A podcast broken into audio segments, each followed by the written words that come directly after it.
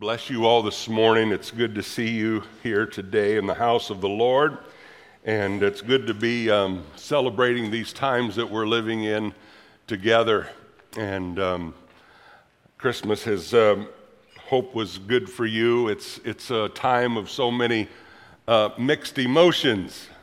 Somebody told me years ago, Pastor, do you know what mixed emotions are? And I said, no. And he said, it's when your mother in law drives off a cliff in your new car. But uh, no, that's terrible. That's terrible, isn't it? Isn't that awful? That's awful. With the mother in love I had, and uh, a lot of mixed emotions in my heart this week. But um, a new grandbaby to to um, to brighten our uh, holidays in such marvelous ways I can't even begin to describe. Uh, but some of you grandparents understand, and I'm catching up. And um, I'm thankful for all of you. And, and um, you know, I thought a lot about today and, Lord, what am I going to preach and what am I going to share? And I, uh, there was a little part of me that wanted to go lightweight and, you know, just relish the moment, have a little sweet service and send you all home. And, and then I thought about it. No, you know, the world system has not taken a break from what they're shouting at us. And uh, we better not take a break from the truth because we need the truth. We need to know how to share. And I got to tell you guys, I don't mean to speak for my generation um, and stereotype us, but for me, I don't always feel like our generation has done the best job in equipping this new generation that God's bringing on the scene to understand things in biblical terminology and understand things in the heart of God to what we're facing so that they can speak to it and they can understand the life that God has called for all of us to live. Um, my generation, sometimes we like to moan and groan and complain, but we don't always know how to speak the truth. Boy, I feel alone right now. But anyway, I, I believe the Lord's doing some changing in all of us. Do you feel that way that God's changing us and putting an urgency in our spirit and um, teaching us how to, um, to do this God's way? And so I'm going to talk about the kingdom. We're just going to dive right back into our series. I had our Christmas message last week. Today we're just going to dive back into the kingdom. I'm going to talk about national justice. And um, it, it is a kind of a heavy message in a way but I believe it's timely. I believe it's what we need to understand and know. And uh, I'm going to dive in as hard as I can and try to finish this message on time. The term social justice is difficult because it means different things now to different people. Many times it's used now as a catchphrase for illegitimate forms of government that promote the redistribution of wealth, the expansion, control, and even overuse of civil government. This intrudes on the authority of God's other decentralized forms of government, which, as we've learned in the past, in case you weren't here, are self, family, and church. In other words, God is God all by himself. He is centralized, but He decentralized us because of sin. And He decentralized government. We, when we hear the word government, we think of national or state governments. But in the Bible, when you think of government, you should always, and, and I'm not going to go back into this, we've spent a lot of time on it in the past, we should think that God decentralized government into self government. Self is learning how to live for the Lord and have a personal relationship with Him and have personal responsibility and be able to be, have some self control because you have a family that has taught you that. And you have a father who has ministered to your heart and a mother who has lived for the Lord in front of you. And you have a church family who has supported the family effort and the Word of God. And you have a government, a national and a federal federal government, a civil government, if you will, that, um, that, that understands their role in helping families and the church to live in a godly society under the morals of God according to the Word of God. Now, that's the way it should work. Much of today's application of social justice is a contradiction and a denial of biblical justice. Biblical justice seeks to protect individual liberty while promoting personal responsibility. This liberty moves beyond being freed from bondage, but delivered from moral corruption to a possession of holiness. I can no longer use the term social justice. I'm just going to say that. I, I, I can't use the term social justice anymore. Because of the abuse of its definition, I will use the term biblical justice instead. Biblical justice puts the, God's principles and values front and center. Moses said in Deuteronomy 32 4, Did you notice I'm diving in hard? So you got to catch up. Some of you are on a sugar high rush or whatever, and you're about to bottom out, but pick it up. This is the day the Lord hath made. Y'all with me? Deuteronomy 32 4. He is the rock, his deeds are perfect, Moses said. Everything he does is just and fair. He is a faithful God who does no wrong. How just and upright he is. God's plan should be applied without partiality. Moses also said in verse 16 of Deuteronomy chapter 1 and verse 17, he said, I instructed the judges, you must hear the cases of your fellow Israelites and the foreigners living among you. Be perfectly fair in your decisions and impartial in your judgments. Hear the cases of those who are poor as well as those who are rich don't be afraid of anyone's anger, for the decision you make is God's decision. Bring me any cases that are too difficult for you, and I will handle them. And he also said, Moses in Leviticus chapter 19 and verse 15, one verse that I want to share there do not twist justice in legal matters by favoring the poor or being partial to the rich and powerful. Always, he says, always judge people fairly. All right. It's the civil government's job to be God's instrument of divine justice by impartially establishing, reflecting, and applying God's divine standards of justice in society. When Moses urges Israel to obey the Lord, he told them in Deuteronomy 4 7 and 8, For what great nation, I'm using some scriptures here because I really want to lay a foundation for some things that I feel like I need to say that grips my heart to say them. But it's not about my opinion, it's about the word of the Lord. For what great nation has a God as near to them as the Lord our God is near to us whenever we call on him? And what great nation has decrees and regulations as righteous and fair as this body of instructions that I am giving you today? So let me give you the definition in your outline of biblical justice. It is the unbiased and impartial application of the rule of God's moral law in society. So, why are we experiencing something so vastly different now in America, in our American culture? And I, I want to say it like this I've, I've, pick, I've tried to pick my words wisely right here. It's because of the division between sacred and secular that has led to national disintegration. God never intended, and, I know this is going to be new for some of you, God never intended for this separation. All through the Bible, God's plan has been the integration of the spiritual and the social as we live out our lives. They were never to be separate. Whenever this is not happening, we have disintegrating immorality, and chaos. We read in 2 Chronicles 15 2 through 4 Listen to me, Asa. Listen, all you people of Judah and Benjamin. The Lord will stay with you as long as you stay with him. Whenever you seek him, you will find him. But if you abandon him, he will abandon you. For a long time, Israel was without the true God, without a priest to teach them, and without the law to instruct them. But whenever they were in trouble and turned to the Lord, the God of Israel, and sought him out, they found him. Now, this verse gives me hope. Hope that there are some American people here that are going to turn to God. And I hope it starts with us, if we need to, to turn to God.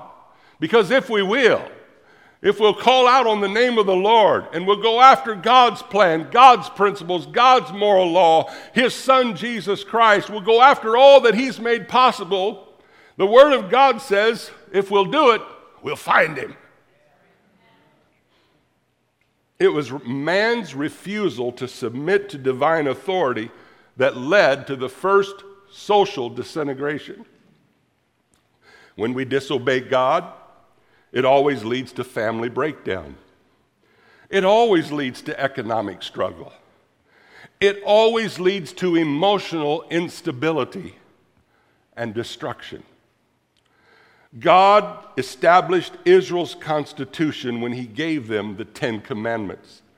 They were divided, if you'll notice, and I don't have time to go into them today, but if you go back and look at the Ten Commandments, they were divided between man's vertical responsibilities to God and his horizontal responsibilities to his neighbor.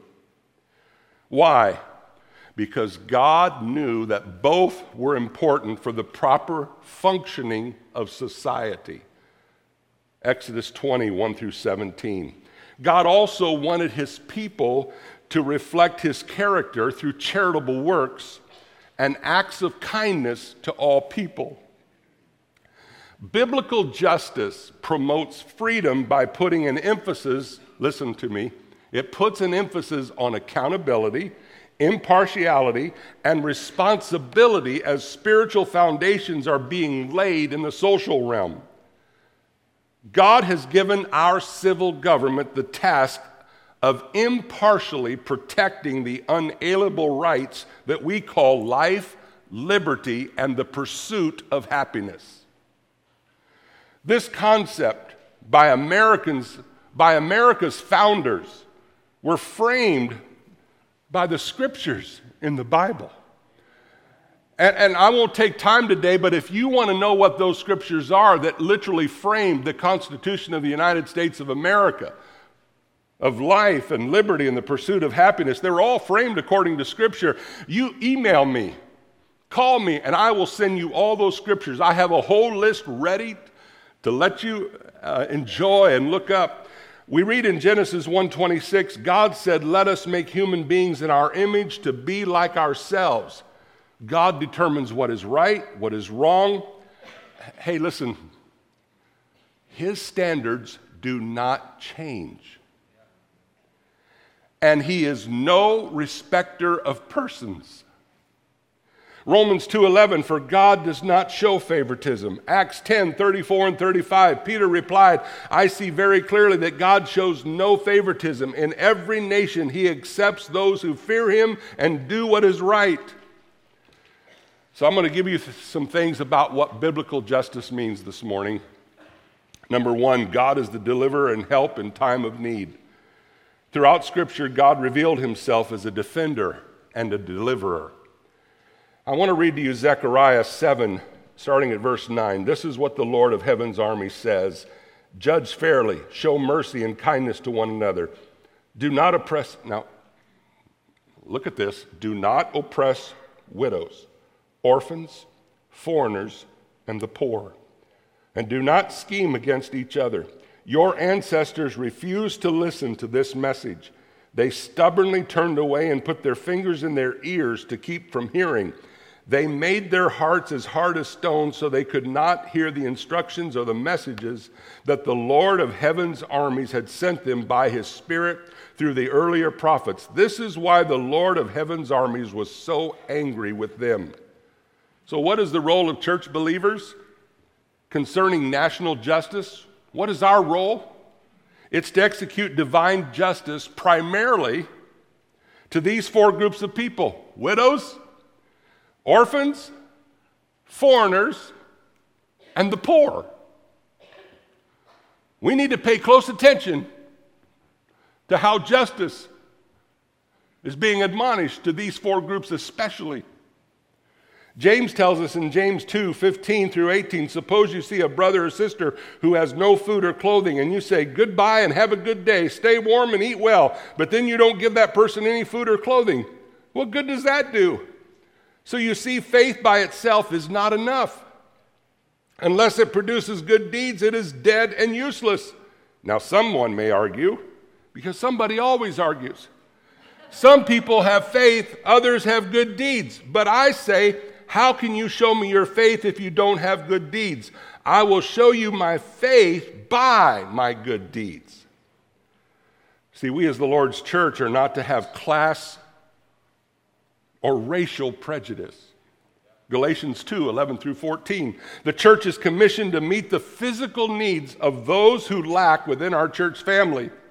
But this should not be confused with subsidizing irresponsibility. There's biblical justice right there. We bring help to people that need help, but not subsidizing irresponsibility. 2 Thessalonians 3:10 Even while we were with you we gave you this command those unwilling to work will not get to eat. Proverbs 10:4 Lazy people are soon poor, hard workers get rich. Proverbs 13, 18, if you ignore criticism, you will end in poverty and disgrace. If you accept correction, you will be honored. Mm, boy, we need to hear that one. We live in a world today where if you get any correction by someone who loves you enough to challenge your perspective, in a lot of people's minds today, that means they're against me and they cut off the relationship when maybe they're the best friend you have. I don't know about you. Well, I do know about you. You're a lot like me. I need a different perspective a lot of times in my life. Don't we? We need a different perspective. We need a brother or sister to come alongside of us and say, Yes, but have you thought about this? Do you remember the scripture that says this? Can you pull back for a minute? You're in the moment so hard, you're neck deep in this. Can you pull back and see a bigger picture? And I'm like, oh, thank you, Jesus. Thank you, brother.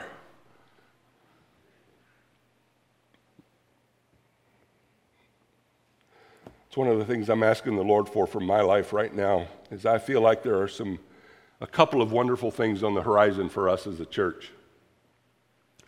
And in this next season, though it might be hard work and it might even be difficult, and there might be some challenges, I felt like the Lord has said to me, It's all of that, but can you do something you're not very good at, Timbo? The Lord seems to call me Timbo. And I said, What's that, Lord? He said, Could you learn to enjoy the journey a little more? Could you calm down? I'm like, I don't know. But I know that the Lord has a plan. It's time to enjoy the journey in God. Doesn't mean it's easy. But how many know when we're obeying the Lord, there's joy in the journey? The Bible is clear on spiritual ministry and social responsibility working hand in hand. Now, see, I'm trying to draw something before you leave here today to make an impression that I believe the Lord, by His Spirit, wants to say to us about this. I'm thankful that we as a church are willing and anxious to help people. But we have learned that to help people, there also must be responsibility if they're unwilling to work a plan, then our responsibility to help them turns into enablement. And much of the enablement we see in our nation today, I'm going to say it from the pulpit, loud and clear, and on Facebook and YouTube Live next service, Lord willing. Much of the enablement we see in our nation today is destructive. It's destructive. Whenever God's principles of social justice are not being withheld, things do not get better for a people or for a nation, they get worse.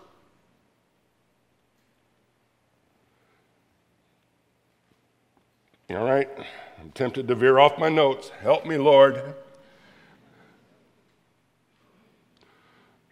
All this money that's been printed, we're all paying for it every day right now.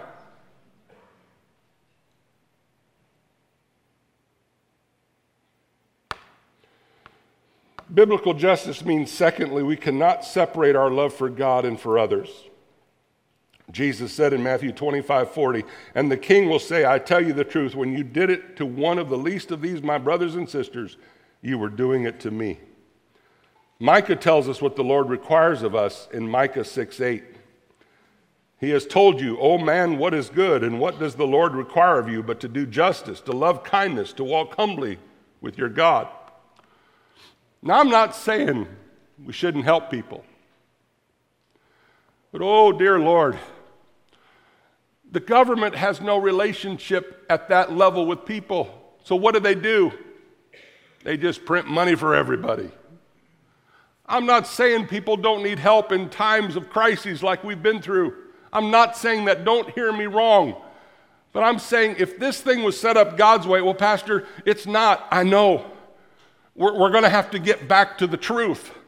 We're going to have to get back to understanding the responsibility starts at home with families working together, with dads leading the household, with a mom that is a help, true helpmate, working together, raising up God fearing children, and then churches that can come alongside families and help them. And when, they're, when, when a widow or a widower doesn't have a family, the church becomes their family. They don't go without unless that church is going without. As long as that church has something, that widow has something. And then the civil government provides an atmosphere where these things can happen. And we start caring for one another through relationship and holding one another accountable.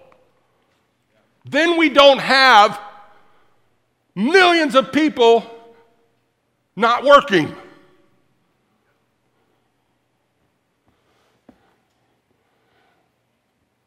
The second most talked about subject in Scripture after money is the poor.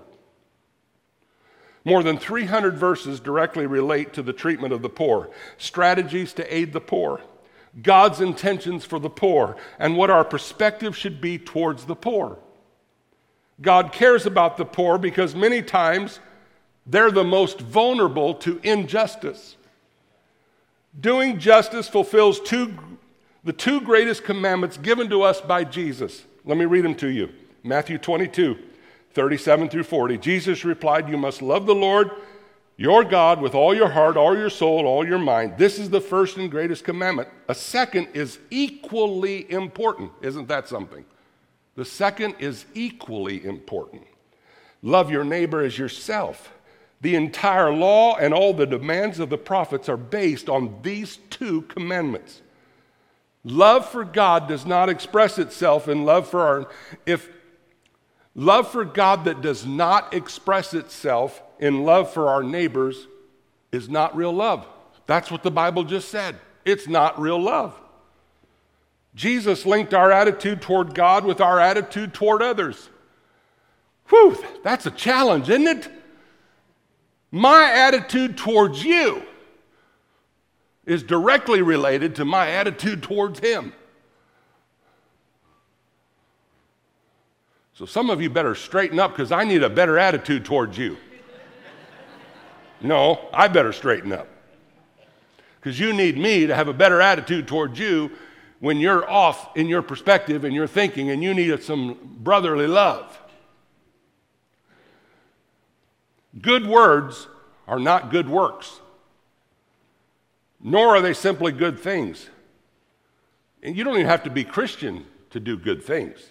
The unsaved can build orphanages and houses, give money, visit the sick, do good things. But what the unsaved cannot do is glorify God through good works. Good works for God's people should always be tied to God's glory. John told us in 1 John 4:20 if someone says I love God but hates a Christian brother or sister that person is a liar. For if we don't love people we can see how can we love God whom we cannot see? Wow. That's in the Bible. 1 John 3:18 Dear children, let's not merely say that we love each other, let us show the truth by our actions. James defines true religion by how we treat the widow and the orphan. Here's an, here's an amazing verse. Old brother James, man, he cuts right to the chase.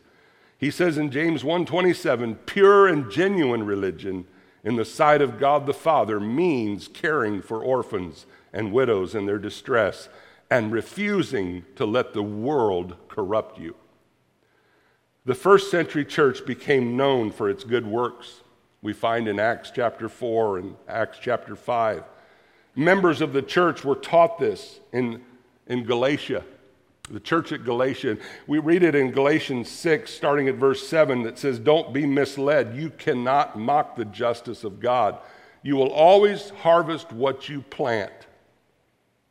Those who live only to satisfy their own sinful nature will harvest decay and death from that sinful nature. But those who live to please the Spirit will harvest everlasting life from the Spirit. So let's not get tired of doing what is good. At just the right time, we will reap a harvest of blessing if we don't give up. Therefore, whenever we have the opportunity, we should do good to everyone, especially to those in the family of faith. Biblical justice is foundational to fulfilling the purpose of the church's kingdom agenda. Thirdly, biblical justice means the gospel includes justice. Now, I couldn't leave this part out. I, I think it's a given, but, but I better not let, so let me take a moment with it. Because I think we need this perspective. It's sad that the term gospel has been, I don't know how to say this any better. It's been reduced. The term gospel has been reduced in many people's minds to referring to only the plan of salvation. This limited understanding can cause people to be concerned about people's souls for eternity and ignore their well being in time, in their life now. That's sad. That, that's, the, that's the movement that your pastor and my dad came out of, where we, we talk about their soul, we talk about eternity, we talk about a ticket to heaven but we don't necessarily teach each other how to live for God today. Paul wrote about the gospel in 1 Corinthians 15. Let me read it to you, verse 1. Let me remind you, dear brothers and sisters, of the good news. That's the gospel. I preached to you before. You welcomed it then, and you still stand firm in it. It is this good news that saves you if you continue to believe the message I told you, unless, of course, you believe something that was never true in the first place. I passed on to you what was most important and what had also been passed on to me. Christ died for our sins. As the scriptures said, he was buried, he was raised from the dead on the third day, just as the scriptures said. Now, that's the gospel, but the span of the gospel reaches farther into sanctification. In other words, God's people being set apart for Him, for His kingdom agenda in the earth. It's the process of, of making us holy. It contains the concepts of justice and social action. In other words, salvation leads to us knowing how to live, how to function, how to speak, how to be set apart for God's purpose, how to speak the word of the Lord, how to be holy in, in our living. We see this in Paul's word to the Christians in Galatia. Galatians 2:14 When I saw that they were not following the truth of the gospel message I said to Peter in front of all the others since you, a Jew by birth, have discarded the Jewish laws and are living like a Gentile, why are you now trying to make these Gentiles follow the Jewish traditions? Here, the word gospel is being used in concert with someone's eternal destiny. The gospel, here, here's what I want to say about this the gospel encompasses the whole person, as stated by Paul. He said in 1 Thessalonians 5:23, "Now may the God of peace make you holy in every way, and may your whole spirit and soul and body be kept blameless until our Lord Jesus Christ comes again." I, I, I lived in a world for a long time where people, people felt like they could live like hell and still go to heaven.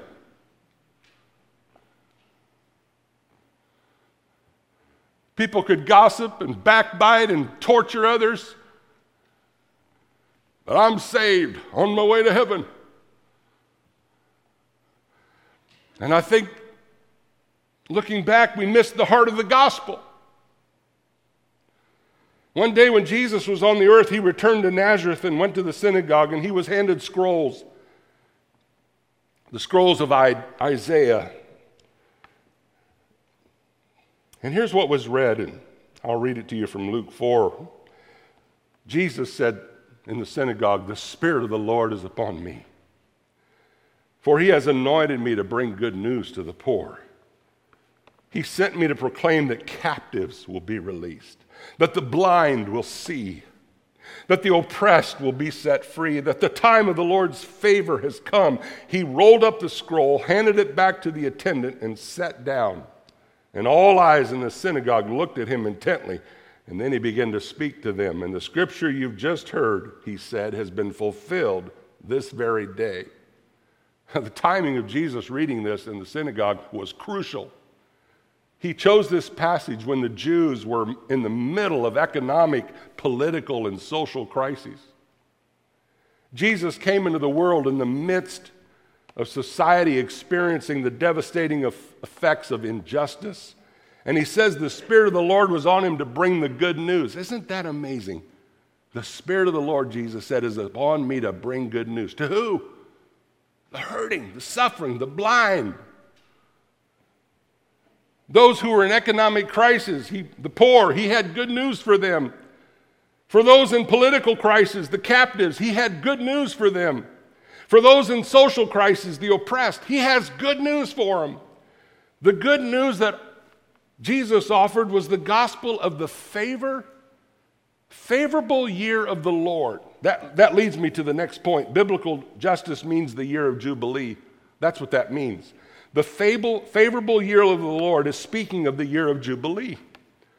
To understand it, uh, I'll read Leviticus 25, 9 and 10. On the day of atonement in the 50th year, blow the ram's horn loud and long throughout the land. Set this year apart as holy, a time to proclaim freedom throughout the land for all who live there. It will be a jubilee year for you, when each of you may return to the land that belonged to your ancestors and return to your own clan. Now, I'm not going to talk a lot about this, but, but just something to say as it ties into biblical and national justice. On this year, everyone who was in servitude or slavery were set free property reverted back to its original owners.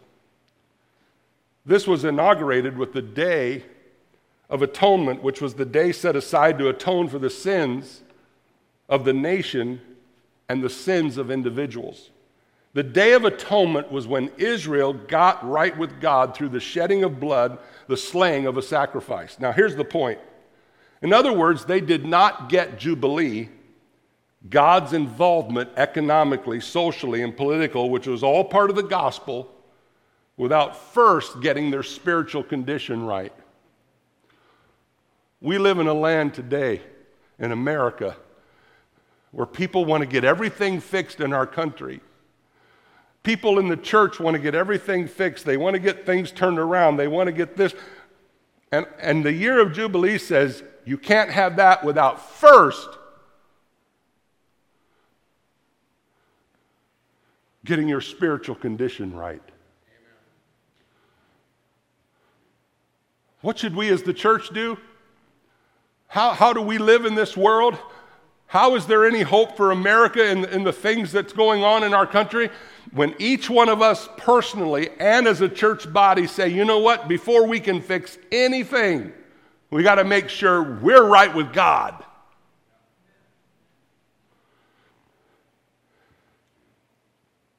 I say that because many people want God to do things for them without being right with Him. Many people today are crying for justice or for God to pay this, fix that, redeem this, vindicate them, while they skip over the very thing that begins God's jubilee, God's restorative power. Sin must always be dealt with first. We, we have to take this personal and we have to start here with us. Men, we live for God. Pornography has to go. The sins of the flesh have to go. We're committed and dedicated to live for God. If nobody notices or if everybody notices. Our lives belong to Him. Our freedom is to serve Him, not serve ourselves.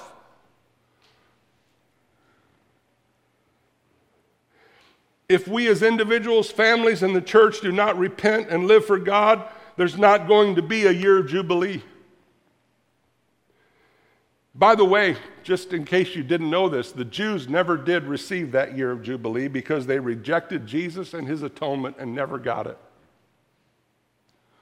It was there for them. The Jews back then were like Americans today. They want the benefits of the Messiah, but sometimes they don't want a relationship with the Messiah. So, biblical justice means Christ, fifth, Christ is king. The Jews wanted a welfare king and not a king who delivers and makes truly free. The ministry of Jesus gave proper order to how we should approach all issues of justice and social action because they're, they're connected. That's what I'm hoping you're getting here today. These things are connected. For Jesus to make his proclamation merely social is not good news. If a person has the best food and the nicest clothes to wear and the greatest job and dies without a relationship with Jesus, that person has nothing. Nothing. But for Jesus to make his proclamation only for spiritual provision in heaven, but unable to do anything for us while on earth, is not good news either. And this message today is to come along you and say, listen, the gospel of Jesus Christ includes both. The gospel is designed to build God's kingdom rather than to save the world's systems. We are being chastised by the world today by being called bigots and people who don't care. When the truth is, we should be the most caring people on the planet but hold people responsible while we care for them. And by the way, don't be so concerned about what people call you. What does the Lord think of you? How many know we're no greater than our master? They killed him.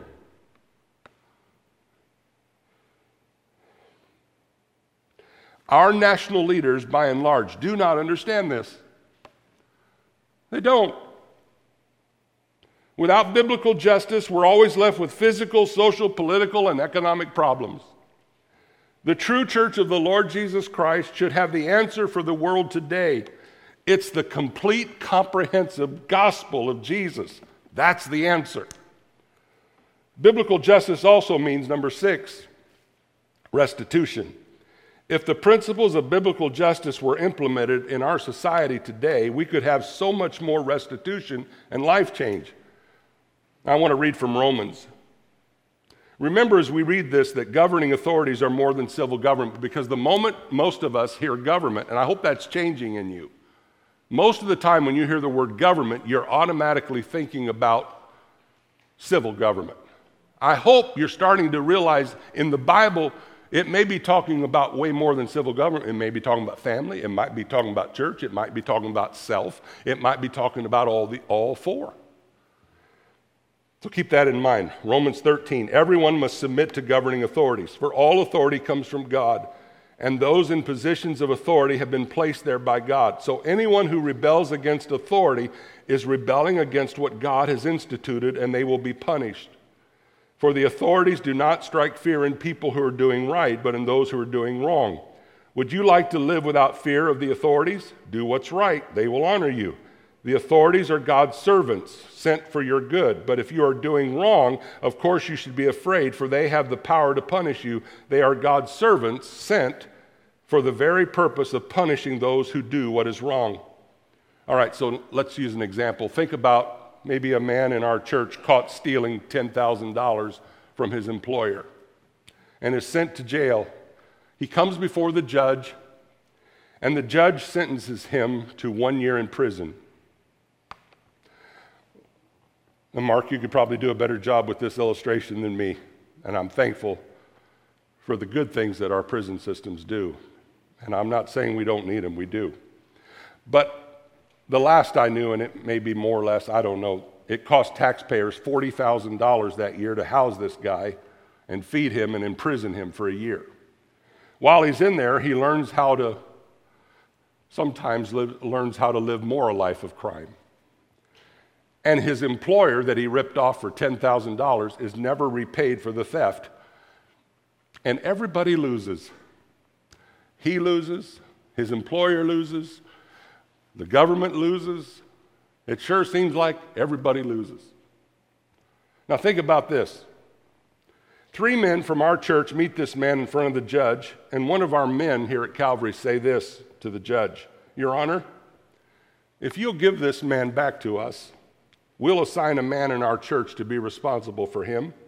We'll help him get a job, and then have his wages over time garnished to pay back his former employee, employer. And if we can't hold him responsible because he has no self government, no self control, we'll give him back to you. You can throw him in jail.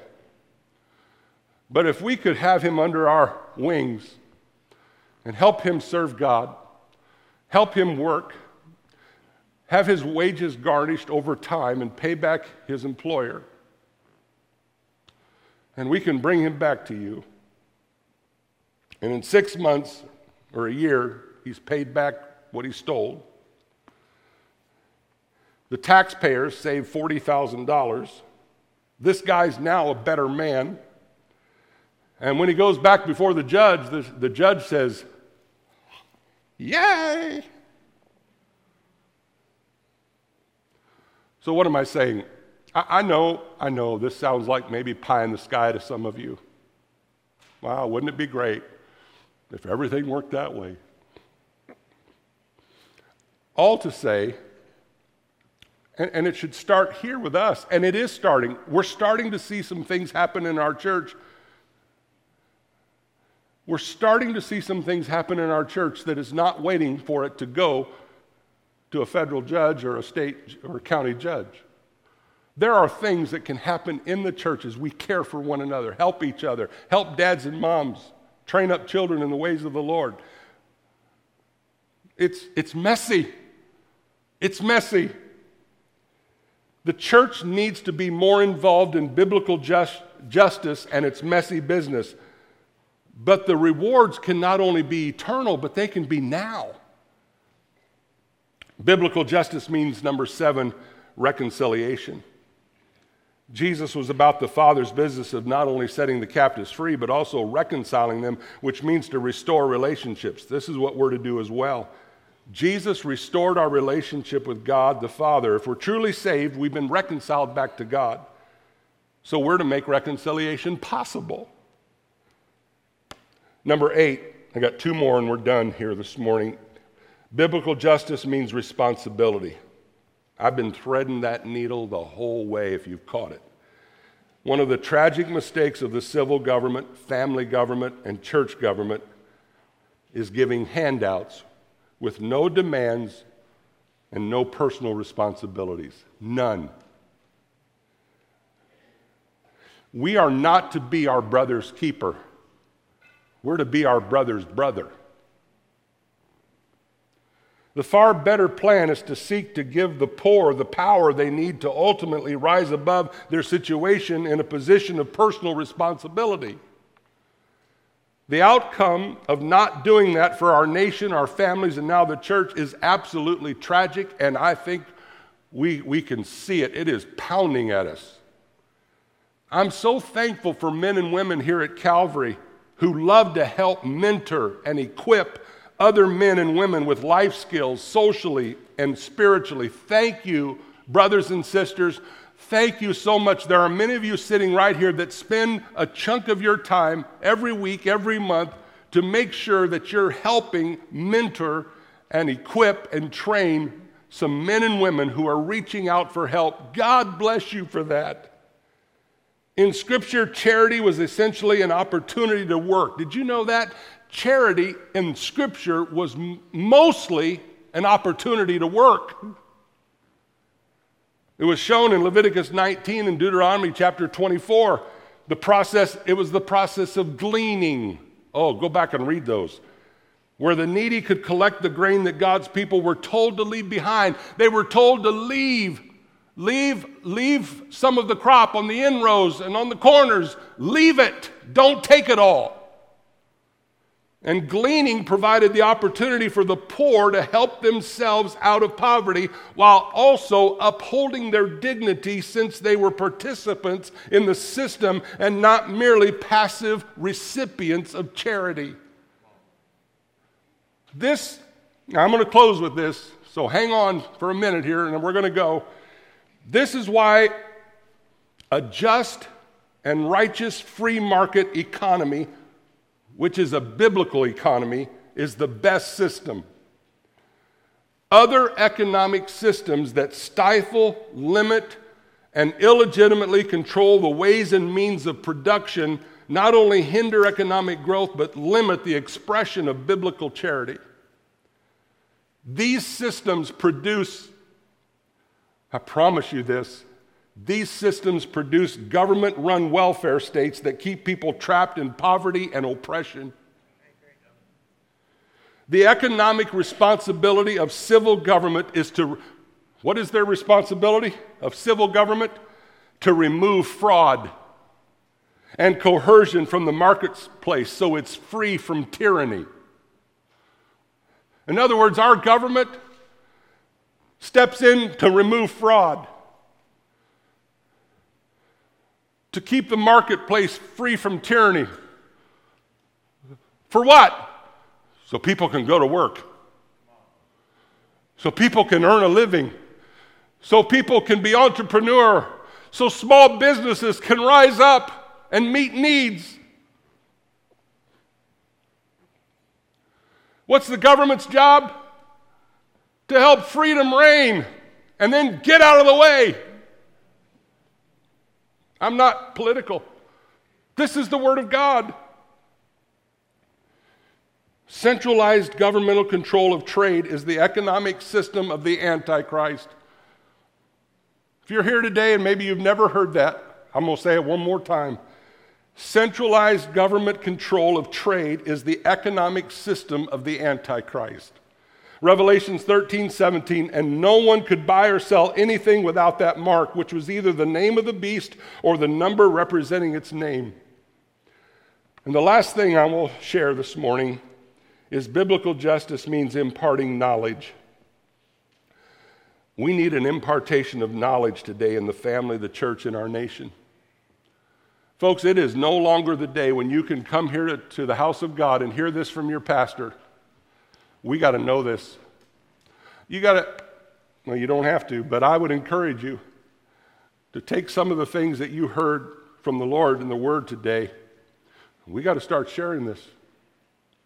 We got to start being the hands and feet of Jesus. A lot of people in this world, the only Jesus they'll ever know is if you will be the hands and feet of Jesus to them. They may never come to the house of God until you take the gospel and the truth to them. And, let, and, but, and trust that the Spirit of God will work in them if you will speak truth and light. This is why we need honest people who hold God's standard of truth and justice and willing to do things God's way and not what's necessarily the most popular in a secular world. So here's my closing statement When unrighteous people rule, there's no moral law. When there's no moral law, there's no presence of God. And when there's no presence of God, there's chaos in society. What's the answer? Jesus, the gospel, the good news that Jesus came for the hurting. He came to set captives free in time and in eternity. What's the answer for all of us? Jesus. Live for the Lord. Well, Pastor, what if bad things happen before he comes back? Clue bad things are happening. Bad things are happening. But we, hey, folks, should anybody on the earth have more hope than what we have? We have hope. We have Jesus, whom to know is life more abundantly. Would you stand? That'll help me close.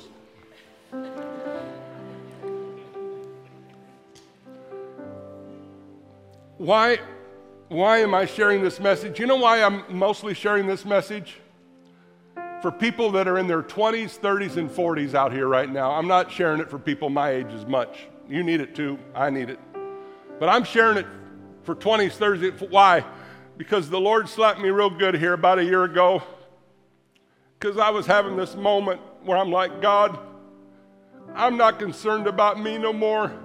I'm going to serve you and I'm going to die and I'm going to be with you forever. But what about my kids and now my grandkids? What about them? And I felt like the Lord just kind of give me a little gentle slap. And He said, I know what I'm doing. And I'm going to raise up a generation that's going to be ready for my return. I'm going to raise up a generation that knows the truth and lives the truth. I'm going to raise up a generation who will serve me with their whole heart, will not be afraid of the pressures of, of their peers. And I see God doing that in this church with young people here that I love that are making their stand for the Lord. They're not playing games. And I am so excited.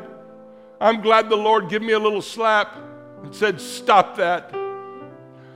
He just reminded me in every generation, I always have my sons and daughters. What's the question for you this morning? Will you be one? Will you be a child of God, ready to usher in all that God is doing in the earth? Lord, I thank you. Thank you for these times that we are living in because it's an opportunity to give you much glory and to shine for Jesus. Give our people this morning courage,